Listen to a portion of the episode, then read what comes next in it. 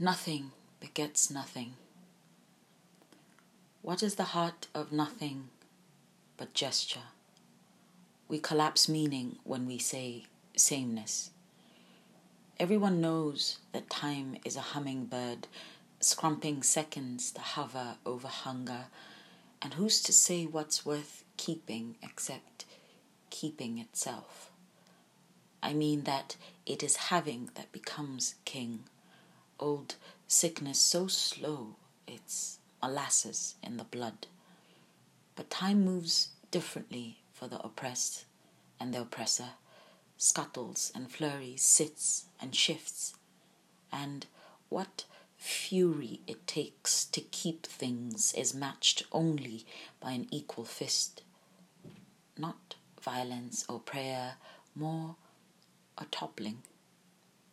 The midwife who asks the mother, still bleeding, small mouth stuck, suckling firmly at her breast, her son alive but black, what epitaph she has chosen to call him by makes a warm leaving of this boy's coming. She is echoing an old question, though she says she does not know it.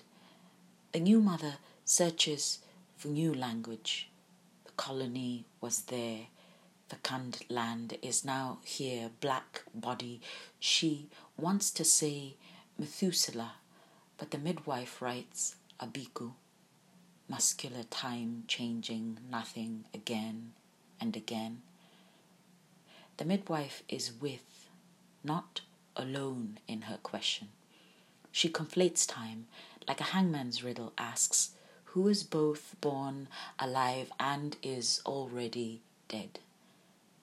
It is nothing to say that the dead cannot resist, cannot undo, that they revolt but cannot do what these living do, weighed down and fixed as they are by stone and sand. Whatever else is consequence.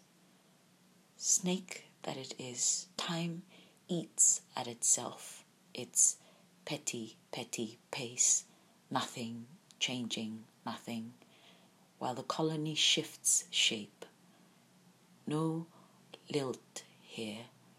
Something hisses and hums.